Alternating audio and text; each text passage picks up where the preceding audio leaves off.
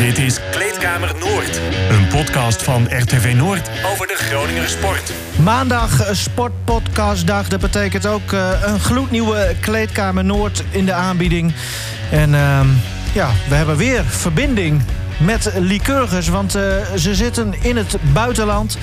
Op dit moment in Slovenië. Coach Arjan Taaij, goedemiddag. Hoi, goedemiddag. Goedemiddag, hoe is het daar?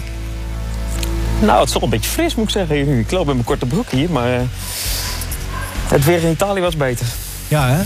We gaan het er zo uitgebreid over hebben. Karel-Jan Buurke is er uiteraard ook. En Henk Elderman, onze duivenmelker, die is er ook. We gaan praten. De duif is weg. De duif is weg. Nou, dat heeft hij alvast weggegeven.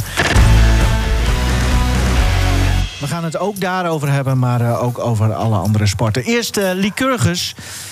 Arjan Taaij dus in Slovenië. Weekje Italië gehad, klein weekje. Eerst daar even over. Los van het sportieve. Hoe is het bevallen, Italië?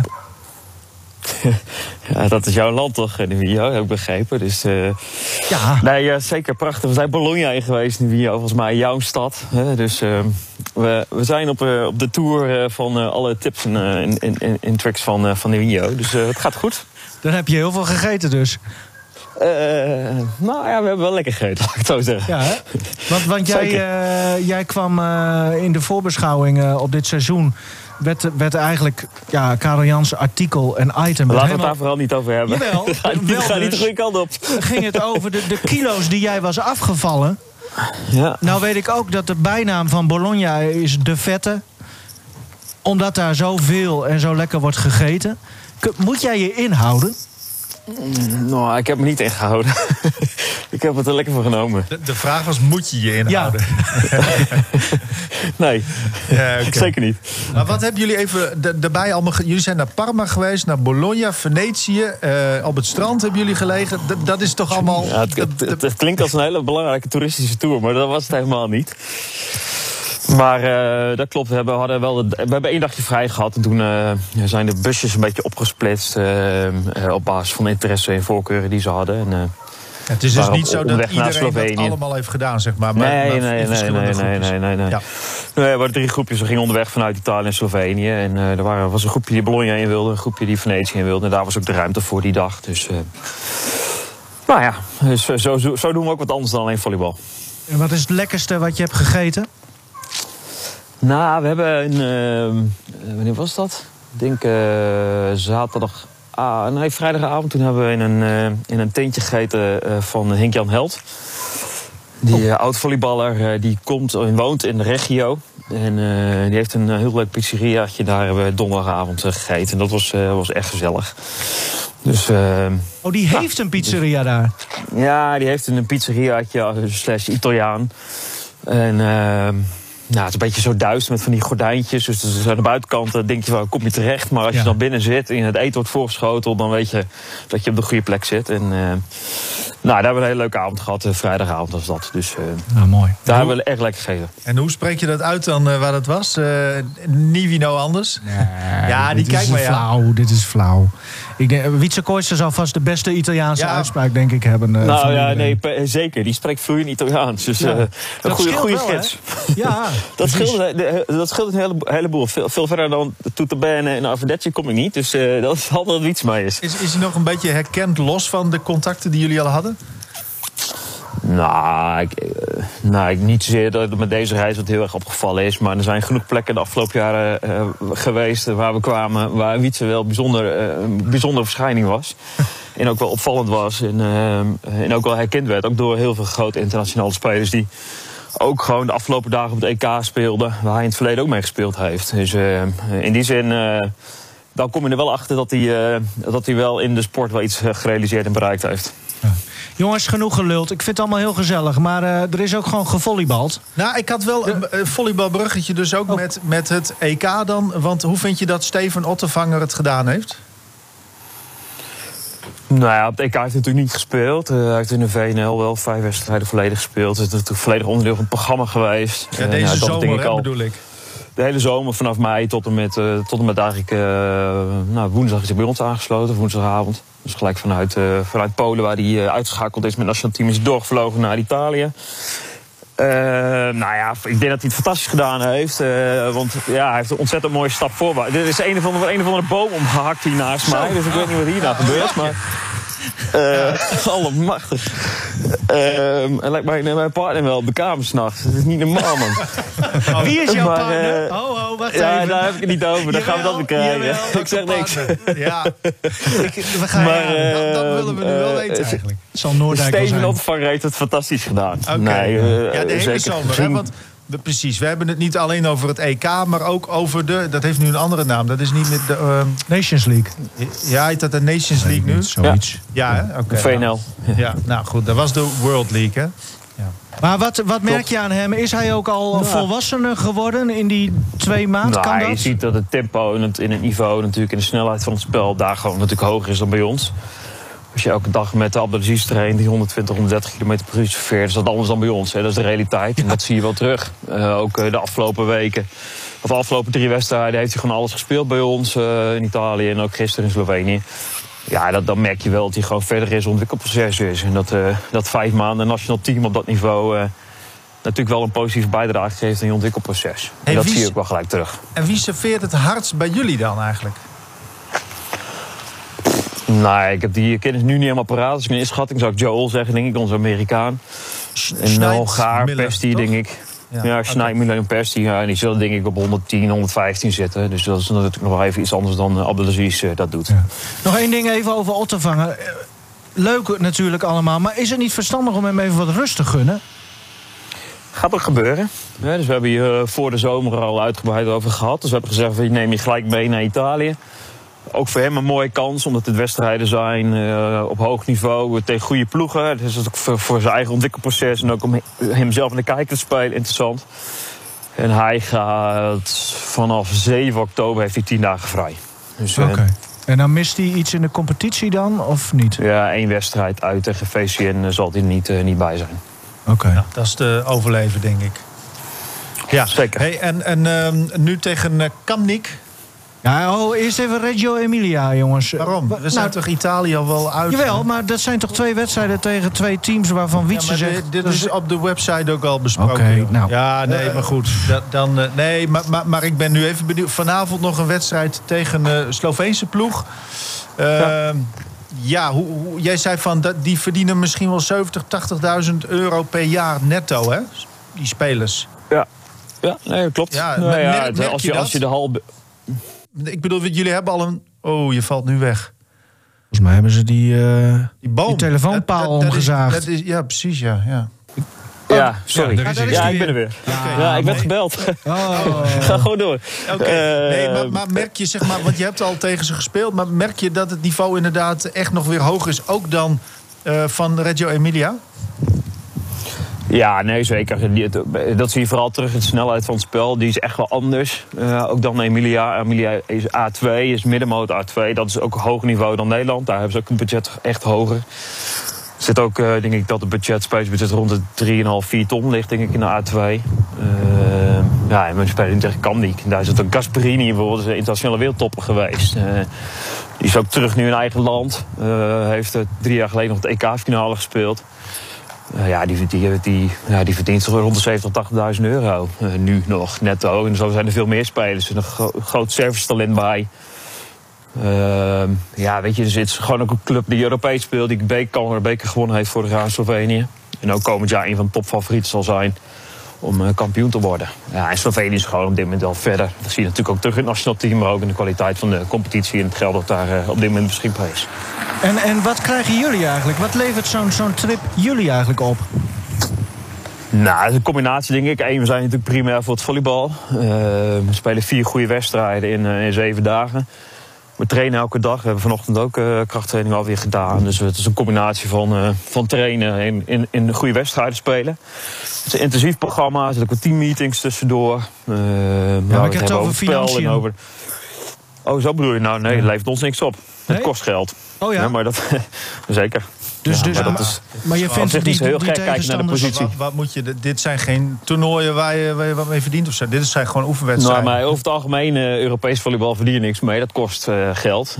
Ook onze Europese campagne in de ZW Cup kost ook elke wedstrijd geld. Ja, maar als je het echt zou winnen, zeg maar, dan zou je wel weer geld misschien kunnen verdienen. Wanneer verdien je geld in een Europees toernooi dan? Als je zoveel rondes wint? Niet te veel. Kijk, als je nu naar de Europese kampioen gisteren keek, Italië die verdient €500.000. En de nummer €325.000. Hè. Dus dat zijn geen bedragen waar je nog gelijk stel van achterover valt en het hele budget mee omhoog kan krikken. Nee, Europees gezien kost volleybal geld. En, nu we het hier toch over... Want ik vroeg mij nog af van wat verdient nou de best verdienende speler bij Lycurgus op dit moment dan? Want we hebben het wel over de tegenstanders gehad. Minimumloon. Oké. Dus dat is 1.800 bruto per maand.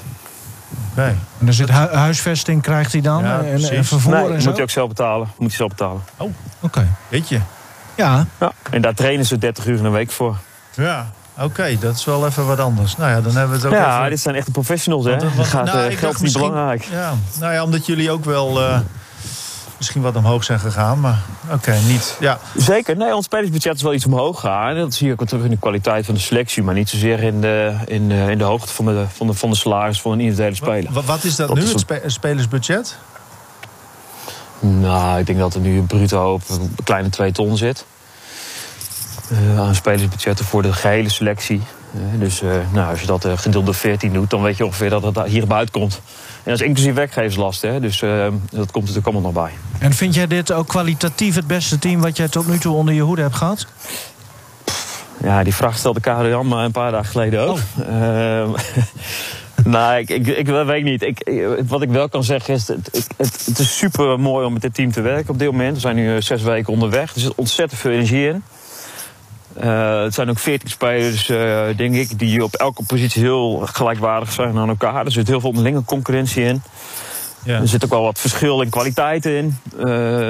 En wat me vooral opvalt is de energie die erin zit en ook de ambitie om beter te worden. Er zitten 8, 9 jongens in die echt nog nadrukkelijk het nationaal team willen halen of een betere Europese competitie in willen stappen.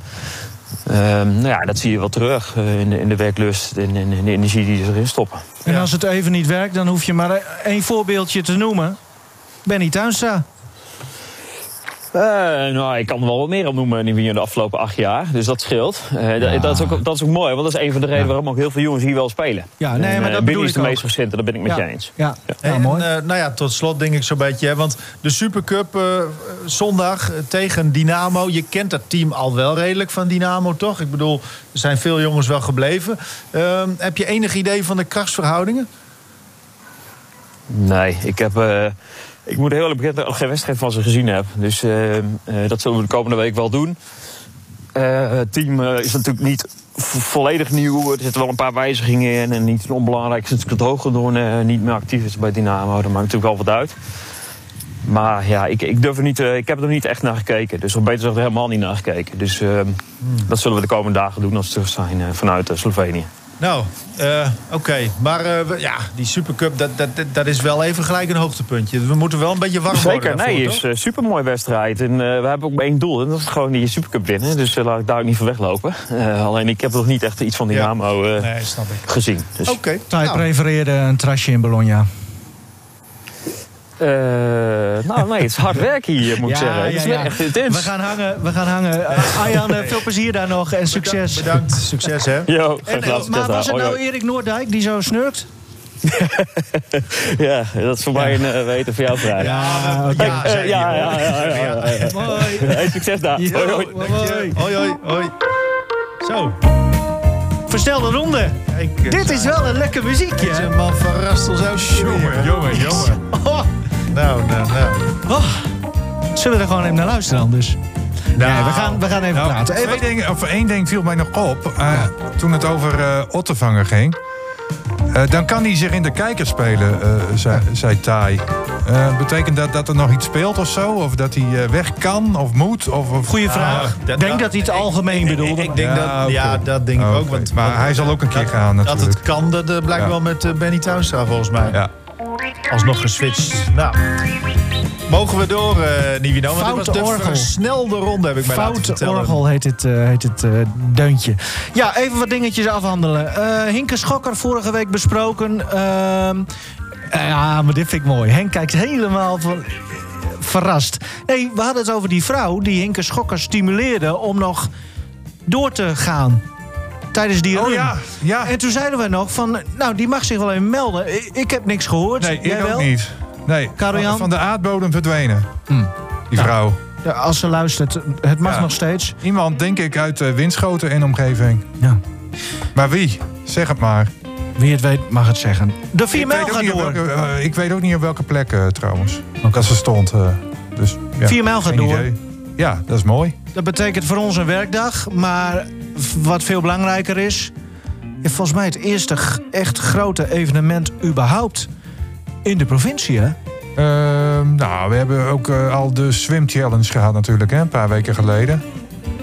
Oké. Maar... ja, dat is toch wel een evenement. Ja. Nee, dat is waar. Maar veel uitgestrekter natuurlijk, als het daarover gaat. Nee, dit is allemaal ook wat meer op één plek. Dus wat dat betreft zou je kunnen zeggen... ja, dit is het eerste grote evenement. Hè? Van Haren naar Groningen, nou, dat is dikke 6 kilometer.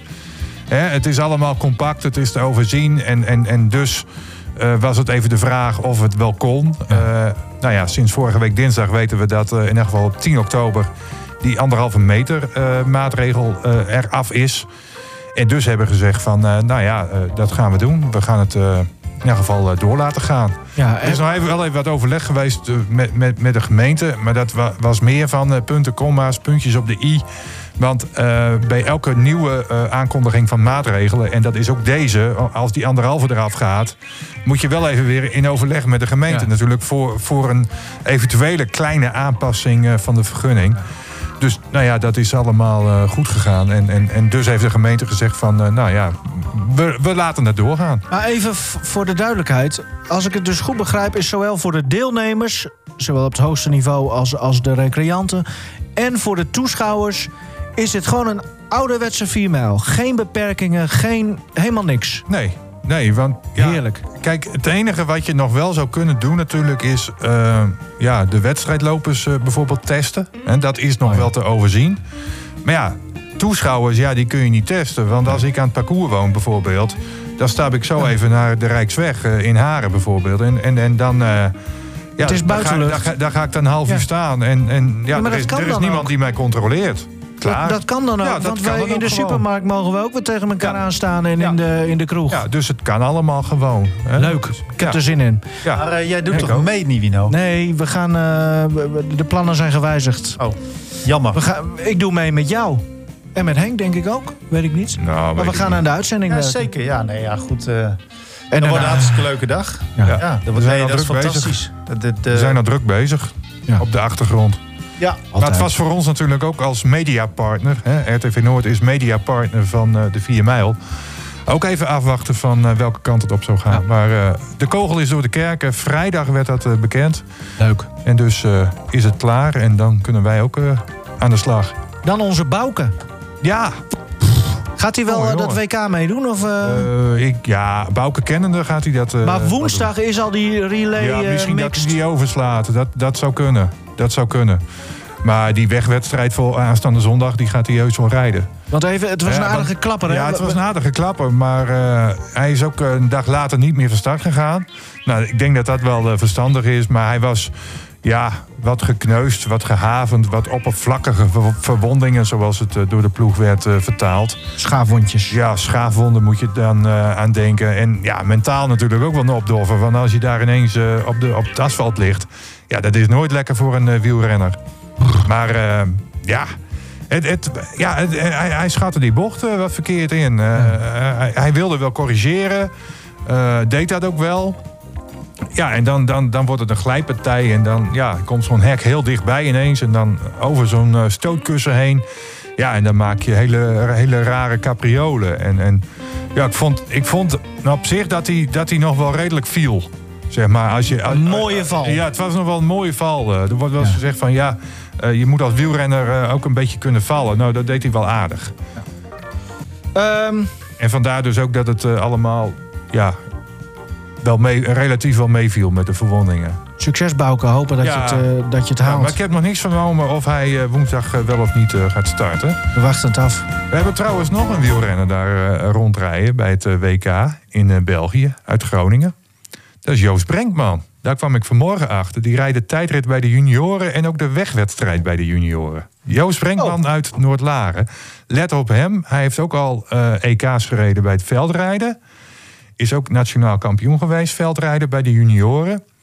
En bij de nieuwelingen, sorry. En rijdt nu voor het tweede jaar bij de junioren. En is dus ook actief op het WK wegwielrennen de komende week. Kijk aan. Ja. Hoe heet hij?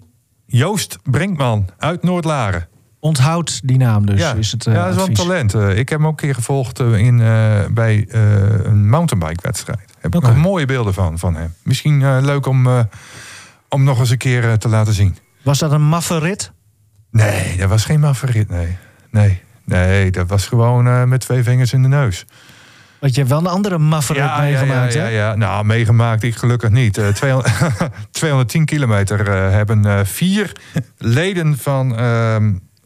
korfbalvereniging Nick gedaan. Afgelopen zaterdag was dat. En dan moet ik even weer de namen opzoeken. Want ja, dat vind ik wel even belangrijk, hoor. Nou, Jos Bosma dus. Eigenlijk de animator van het hele gebeuren. Oud-coach en ook oud-speler van Nick. Sorry. En Willem van Kalsbeek. Ja, ik word er emotioneel van. Maarten de Ruiter en zoesje. Gerwin Blankenvoort. Dat waren de mensen die afgelopen zaterdag van Amsterdam naar Groningen fietsten. En daar kon je geld doneren om hun te ondersteunen en om de clubkast van Nick te spekken. Maar wat... maar waarom doen ze dat dan? Fietsen. Ja. Je kunt toch ook wat anders bedenken om... Ik vind het wel weer behoorlijk cult, namelijk allemaal dit. Ja, nou kijk, die jongens die maken allemaal deel uit van een fietsgroepje die elke zondagmorgen eigenlijk een rondje maakt. Dus ja, dat lag wel heel erg voor de hand dat ze dan op de fiets zouden stappen voor Nick. E-bike? Nee, echte fietsen. Ja. En het mooie was, ze starten dus bij Roda in Amsterdam. Daar op het veld van Roda. En dat had een reden. In 1994, toen speelde Nick voor het eerst een finale om de nationale titel. Dat was op het veld. En dat was tegen Roda. En daarom gingen ze daar dus van start. Mooi. Ja. En dat heeft ook nog wat opgeleverd. Maar dat kunnen we wel even laten horen hoe dat een beetje gegaan is. Want ik was daar zaterdagmiddag nog wel even. Nick speelde eerst met het eerste team tegen Ritola. Wonnen ook met 2014. En daarna kwamen die vier jongens eraan. In Nick tenue uiteraard. En luister maar even. Was leuk ontvangst.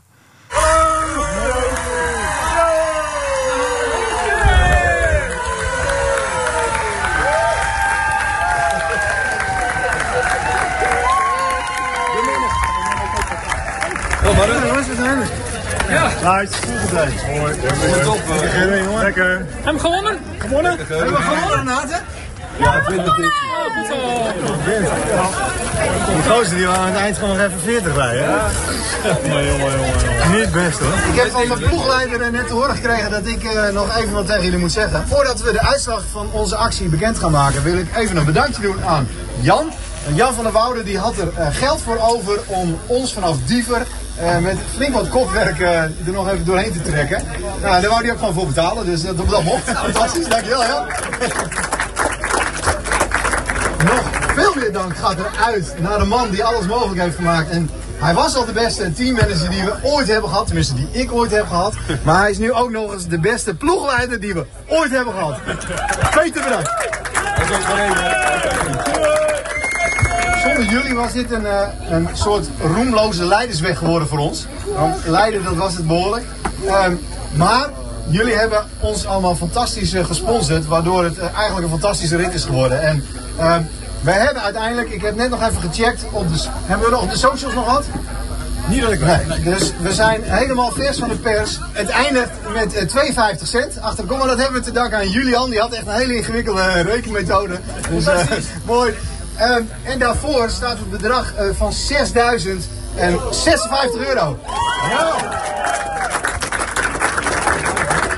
Nou, en nu hebben we dan bier, want dan hebben we nog meer winst.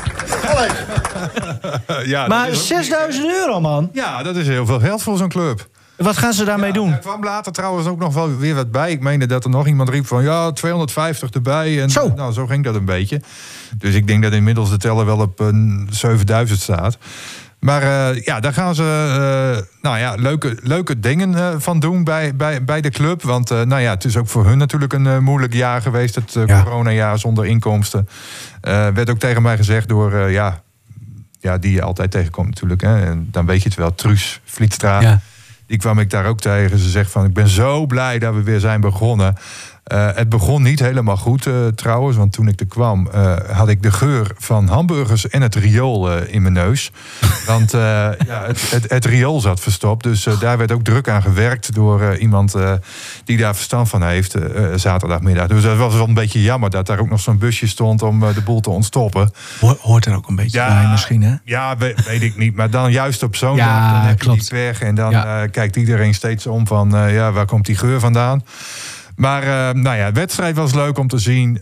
Die fietsers die terugkwamen, dat was een leuk gebaar ook van die vier jongens. En het heeft ook nog wat geld opgeleverd. Ik weet niet hoeveel geld ze daarvan inmiddels hebben opgedronken na afloop. Dat weet ik dus niet. Maar eigenlijk was deze actie bedoeld om Nick ook weer een beetje op de kaart te zetten. Ja. Want Nick is afgezakt naar de hoofdklasse, wil dolgraag weer terug naar de overgangsklasse op zowel het veld als in de zaal. En dan eventueel toch weer die stap maken naar de korfballeague. Hè? Die kennen we allemaal natuurlijk. Dat is toch wel het hoogste wat je kunt bereiken in Nederland. En daarvoor was het dan ook bedoeld om weer wat reuring te brengen. Want Nick heeft geen hoofdsponsor. De laatste was een paar jaar geleden. En dus hopen ze dat misschien door deze actie ook nog een andere grote sponsor wordt binnensleept. Nou, en ze hebben Kees Vlietstra, de columnist. Ja. Die schrijft elke week over Nick. Hij had trouwens nu... Ik had gehoopt dat hij het hierover zou hebben. Maar hij had het zelfs nog over de wedstrijd ook en zo. Ja, maar over de... Over Hans van der K, oud-coach van Nick. Ja. Daar had hij het over. En over zijn carrière eenmalig als analist van FC Groningen. Dat doet hij uit de doeken hoe dat eigenlijk niet zo goed beviel. Hoe kan het nou, Henk, dat Nick zo is afgegleden dan? Ja, veel spelers die zijn weggegaan en ze moeten het van de jeugd hebben. En die was er op een gegeven moment niet. En dus, iets met geld ook misschien? Was het kwalitatief allemaal stukken minder. En ja, ik weet bijvoorbeeld nog het moment dat ze uit de korfballeague degradeerde. Nou, daar was tranen met tuiten op dat moment. Maar toen was eigenlijk al de neerwaartse lijn ingezet. Toen was eigenlijk Nick geen team meer op dat moment. Mm-hmm. En toen werden eigenlijk alleen maar spelers van buiten gehaald. En het is ook een bewuste keus geweest van die club om toch weer met eigen mensen de boel dan in de benen te houden. En ze hopen nu in elk geval. En wat ik gezien heb afgelopen zaterdag was best een aardig potje tegen Ritola. Volgens mij heeft Karel-Jan kwaliteit genoeg. Ja. Er werd mij ook verzekerd dat ze wel weer in elk geval ook wel weer wat aanwas hebben. Ze hadden meer jeugd dan ooit, werd mij verteld. Dus daar moet je toch van hebben als club. Leuk om het komend seizoen te volgen. En misschien moeten we ze... Ik vind het altijd mooi. Het is in de wei, het Nicknest heet het. Ik vind het loopje vanaf de papiermolen, zeg maar, vanaf het zwembad, zo door die bosjes heen naar het Nickveld. Dat vind ik altijd het mooiste loopje, zeg maar, wat er is naar het sportveld in Groningen. Nou, dan doen wij dat loopje eens een keer met z'n drietjes. Ja, heel goed. Ja, Karel-Jan. Komt over een bruggetje heen en daar blijf je dan even staan te kijken. Kijken of er nog wat vis in zit in dat water. Een checkie peelt nog. Bijvoorbeeld. En dan ga je even lekker naar Nick. Nou, dat vind ik leuk. Wat te beleven. Er zijn altijd wel mensen waar je even mee kunt ouwehoeren. Dat gaan wij doen. Probleem. Maar ik hoop wel dat het riool dan goed in orde is. Dat gaan we er met z'n drietjes doen. En wat we zeker ook met z'n drietjes gaan doen is dit jaar minstens 1 keer naar Donaar. Dat moeten we echt doen. Ja, ook voor de onderlinge teambuilding. Voor ons is dat ook goed. Maar minstens 1 keer. Ik vind dat een zeer lage lat. Ja, maar als wij ook nog naar Nick gaan en naar Donaar... Je moet minstens 15 keer bij Donaar geweest zijn dit seizoen. Ja. Niet gek. Daar heb je helemaal geen tijd voor. Nee, we hebben geen tijd voor. Nee. Hey, Donaar. Seizoen begint, want de laatste oefenpotje is geweest... 2 puntjes verschil verloren van Landstede. Maar ja, zoals altijd, wat zeggen oefenpotjes nou? In ieder geval uitslagen. Wat zei dit oefenpotje jou? Dit was een slordig oefenpotje van Donaar. Veel te veel balverlies. Daar kwam het eigenlijk wel op neer. Het moet even dan volgens mij 17 keer balverlies om 9 keer van Zwolle. 17 tegenover 9. Daar zat wel veel. Het was slordig, maar... Donaar heeft wel een goede voorbereiding laten zien. Hè? Gewonnen van Bakkenbeers in Denemarken. Niet de minste van Antwerpen. Dat is ook echt een goede ploeg. Hè? Daar gaan ze komend seizoen natuurlijk ook tegen spelen. Of tenminste, in die Be-next league. Hè? Be-next. Ja, vanaf na januari dan komen de Belgische ploegen erbij. En nog Leicester Riders, nog 2 keer van gewonnen. Nou, Groene Uilen is nog geweest. Nou goed, ik bedoel, hele goede voorbereiding. En dan nu net verliezen van Landstede. Maar het was ook echt een spetterend duel. Er werd geknokt. Het leek bijna wel een play-off wedstrijd eigenlijk. Dus dat was mooi op het jubileumfeest ook nog van Landstede. 25 mooi. Jaar bestaat die club. En de mascotte van Donaar was daarvoor ook meegegaan. Het was publiek ook? Ja, iets van 750 toeschouwers geloof ik. Kijk. Dus het was gewoon echt een hele leuke wedstrijd. Ik heb alles gefilmd ook, dus dat komt ook nog online. En er zat echt ook iets heel bijzonders in. Ja, dat echt een toverscore, zeg maar. Alleen, die werd niet geteld van Lotana Nwobo. Daar heeft hij hem weer. De grote man bij Donaar. Echt iemand om voor naar Martini Plaza te gaan. Dat is echt een spectaculaire verschijning. Hij is niet eens per se heel lang. Hij is 2,3 meter, maar hij is groot en hij... is vooral heel sterk onder de basket. Hij kan goed dunken. Maar kan dus ook met 1 hand op een of andere manier die bal erin krijgen. Want wat is er gebeurd? Op een gegeven moment, hij raakte zijn lens kwijt. Dat was een heel apart moment eigenlijk. Dus beide teams gingen een tijdje zoeken naar zijn lens. En dat was echt even een moment. Dat duurde wel eventjes. Uiteindelijk werd hij gevonden door iemand van Landstede. En die gooide hem weg? Nee, en toen had hij hem eerst, deed hij hem weer in. Ja. En de eerste actie nadat hij zijn lens weer in had, gleed hij uit. En lag hij op de grond en gooide hij nog met 1 hand die bal in de basket. Dus alleen de score werd niet toegekend omdat het op een of andere manier lopen was. Glijden. Terwijl hij wel gleed, dus het klinkt een beetje raar. Maar de score werd dus niet toegekend. Maar het was echt fantastisch om te zien eigenlijk hoe die hem er nog in kreeg. Maar dat doet hij vaker. Dat hij met 1 hand nog, terwijl hij al bijna valt... heb ik al eerder gezien in de voorbereiding... met 1 hand nog die bal erin werkt. Dus ja, het is wel echt iemand... die wat kan. Het is een spectaculaire speler. Ja, over Nick, hè? Taco Poelstra kon dat ook met 1 hand.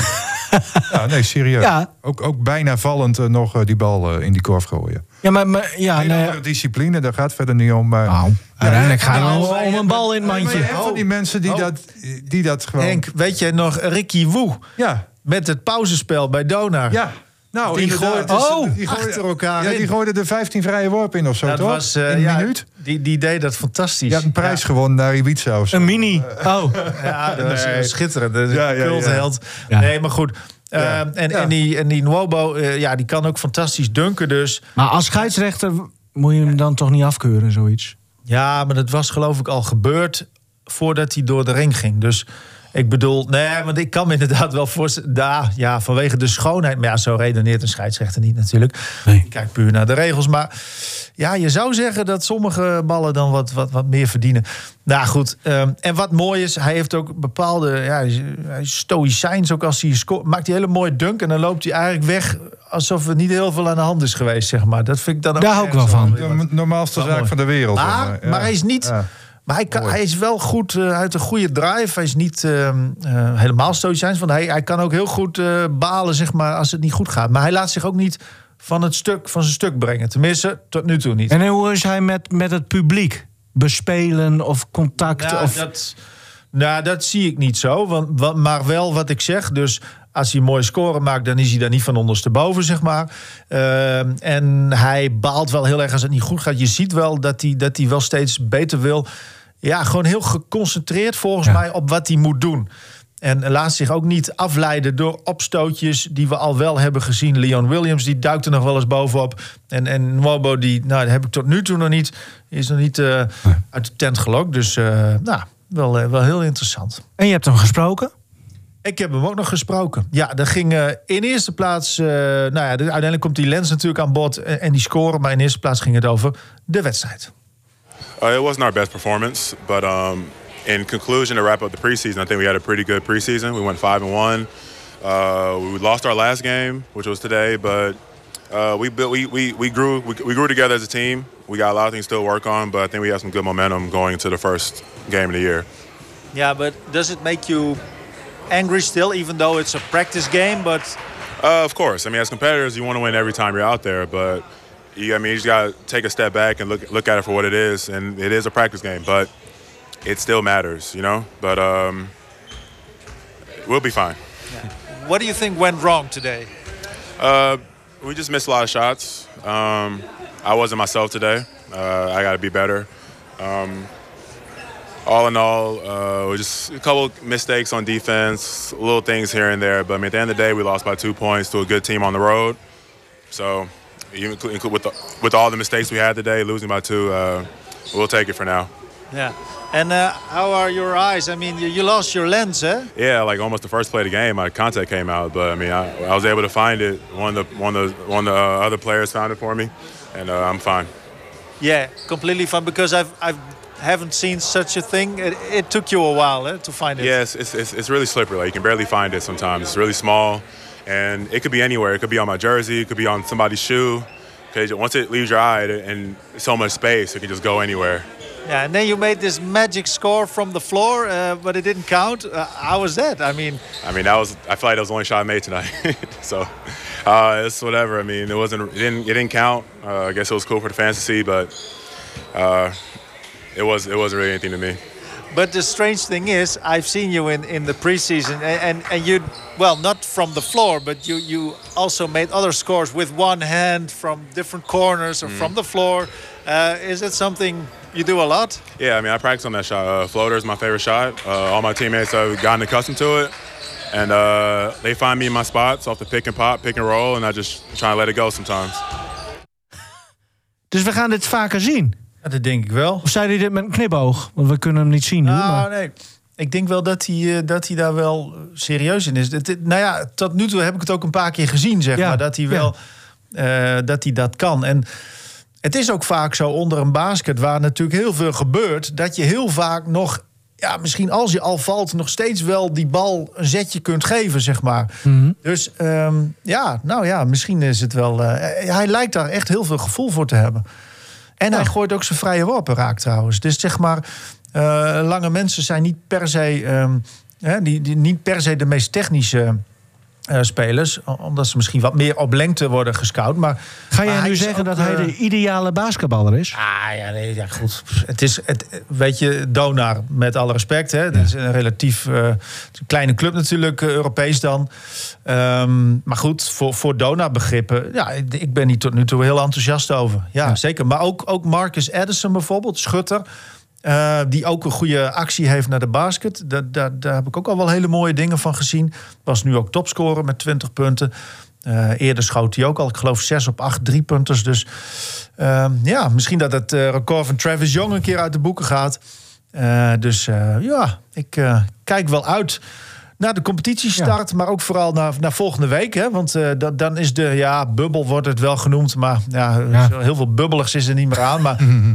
Het is wel dat de kwalificatiewedstrijden van de Europe Cup dus hier gespeeld worden. Leuk. Eerst tegen de kampioen van Oostenrijk. En als ze die winnen, dan vrijdag een finale voor een plek in de Europe Cup. Jij krijgt het weer druk, in ieder geval. Maar dat is elk jaar wel zo. Dit weekend dus thuis tegen Apollo. Ja. En voor de competitie gewoon. Dat begint op vrijdag trouwens uit bij Ares. En dan zondag hier in Groningen.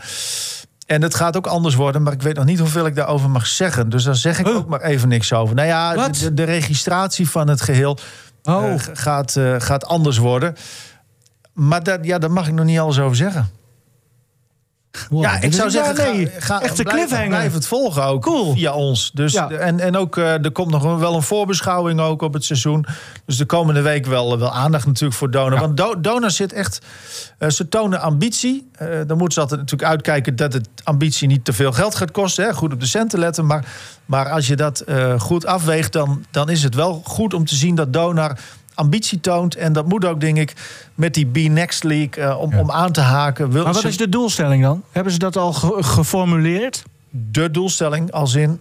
Voor dit seizoen? Europees verder komen en kampioen worden, denk ik. En de beker pakken. Ik denk dat dat nooit zo heel spannend is, weet je. Want je moet, als je bij Donaar zit, je moet altijd voor alle prijzen mee willen spelen. En ook wel met België natuurlijk. En Europees, Champions League halen. Ook wel een beetje... dat is nog steeds de... Ja, maar dat is nu niet aan de orde. Nee. Het gaat nu om de Europe Cup. Ze moeten nu kwalificeren voor de Europe Cup.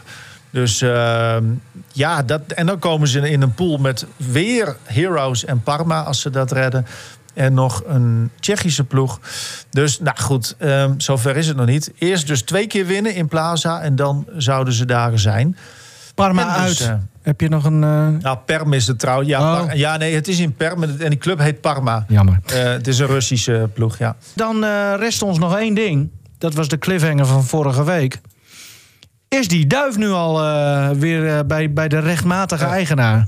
Dat weet ik niet, Niwino. Oh.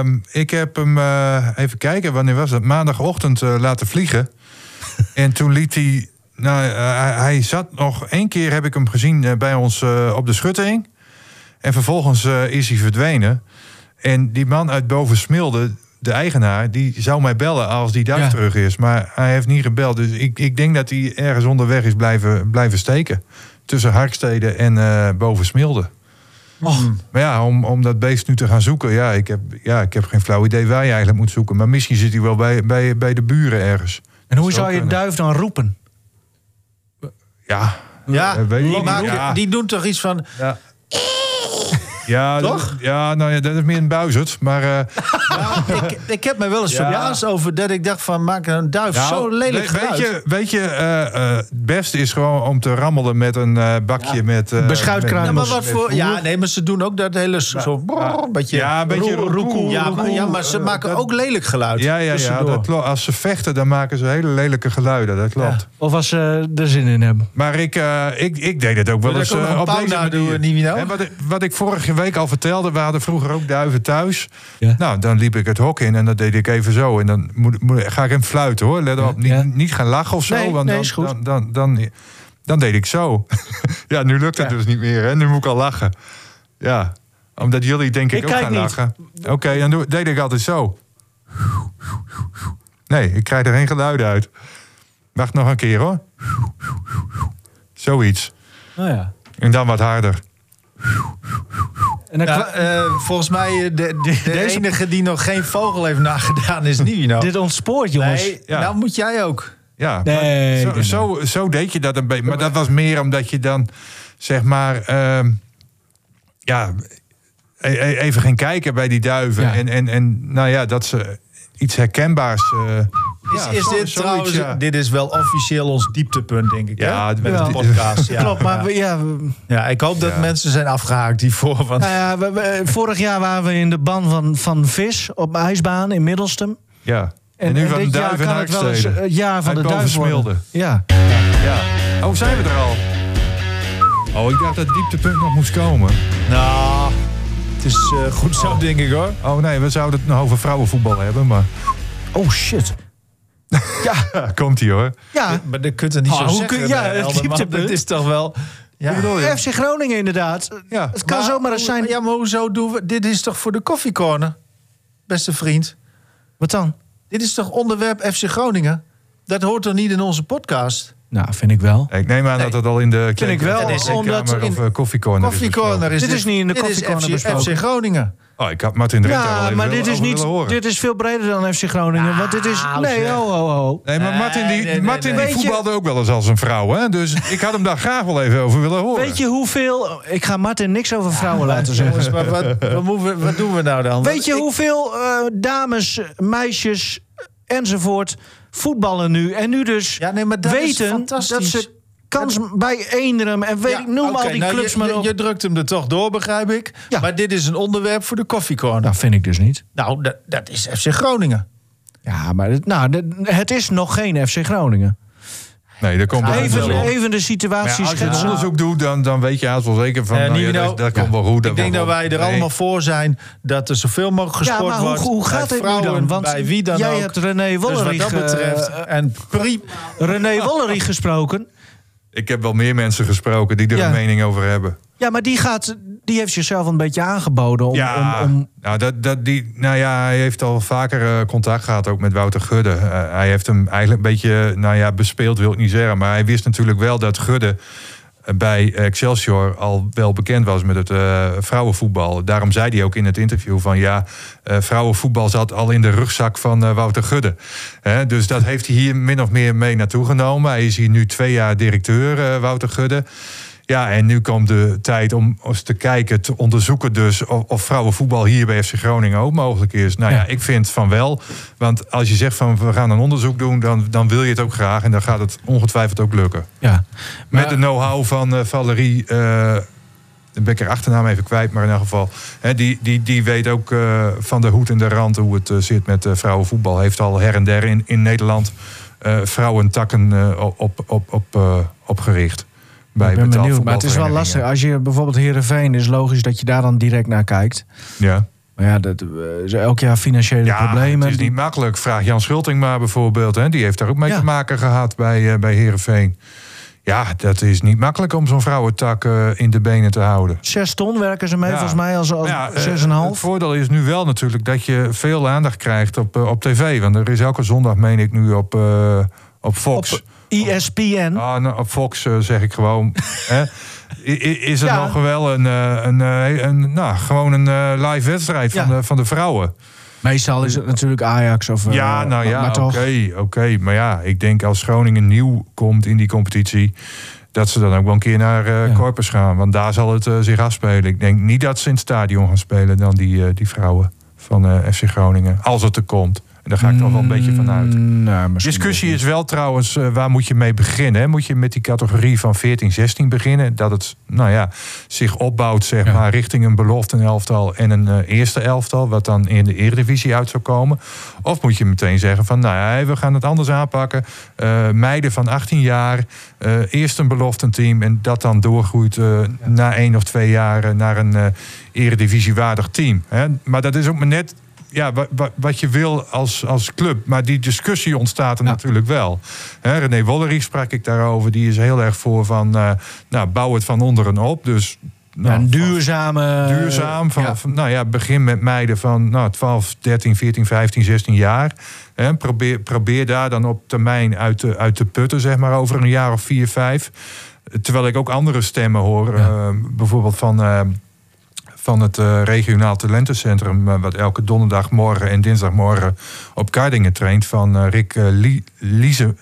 Nou, ben ik zijn achternaam ook alweer kwijt. Liesinga. Ja. Dus, en die zegt van, wat ik net ook zei... je moet gewoon met een beloftenteam beginnen... en dan ben je er over 2 jaar, hooguit 3 jaar klaar voor. Ja, en ik zit dan, wat ik net eigenlijk al zei tegen Karel-Jan... te denken aan al die meisjes die nu... bij de Eenrums en de Winsums en de bij HSC, noem ze allemaal maar op.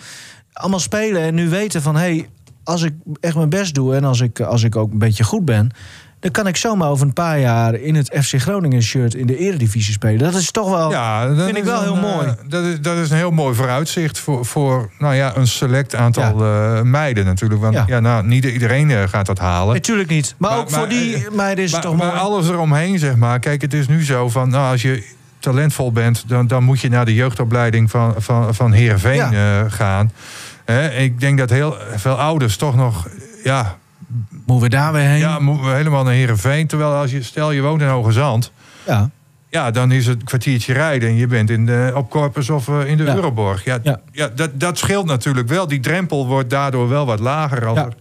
Maar wat daar dan wel weer bij komt kijken... Heerenveen en Groningen... die zullen dan toch nog wel een beetje... in dezelfde vijver blijven vissen. Dus, dat is maar net... hoe het uitkomt. Ja. Maar als Groningse meid van 18 jaar, ik zeg maar even wat... Ja, dan moet je toch echt willen dat je hier bij FC Groningen komt spelen. Ik weet ook al een voorzitter van de vrouwentak. Ja, dat weet ik ook wel, ja. Wie dan? Hans Nijland natuurlijk. Ja. Jongens, we zijn rond. Ik vond het altijd geweldig, vrouwenvoetbal, behalve bij FC Groningen. Ja. Nee, maar hij zei altijd, is me veel te duur. Ja, nou ja, het kost ook wat natuurlijk. Ja. 6 ton en ik hoor ook al bedragen bij Ajax bijvoorbeeld van 1,5 miljoen. Ja, ja. Maar daar kan ook allemaal net even wat meer natuurlijk. Jongens, we zijn er door. Karel-Jan, succes met je strakke schema van al die sportwedstrijden die je weer moet volgen. Henk gaat vast ook weer de horde op. Amateurvoetbal begint hè, aanstaand weekend. Ja. En dat wordt een belangrijke. Ja, alles is belangrijk, Henk. Nou ja, ik vind dat toch wel belangrijk dat dat allemaal weer begint. Oh, zo ja, nee, oké. Tuurlijk. Ja. Veel plezier. Dankjewel. En als club, Henk Elderman belt, zorg dat de tafels klaarstaan. Dan kan die daar met zijn camera op gaan staan. En komt het allemaal wel goed. Ja hoor. Bedankt allemaal weer. Oh ja, dat moet nog even gezegd worden. De no-look-bal van Austin Luke. No-look-bal. Bedacht door Bas Kammerga, voorzitter supportersvereniging. Hij vond het wel even belangrijk om te vermelden dat hij niet de enige was die het bedacht, maar eigenlijk meer zijn broer, met wie die dan ook altijd op de tribune zit.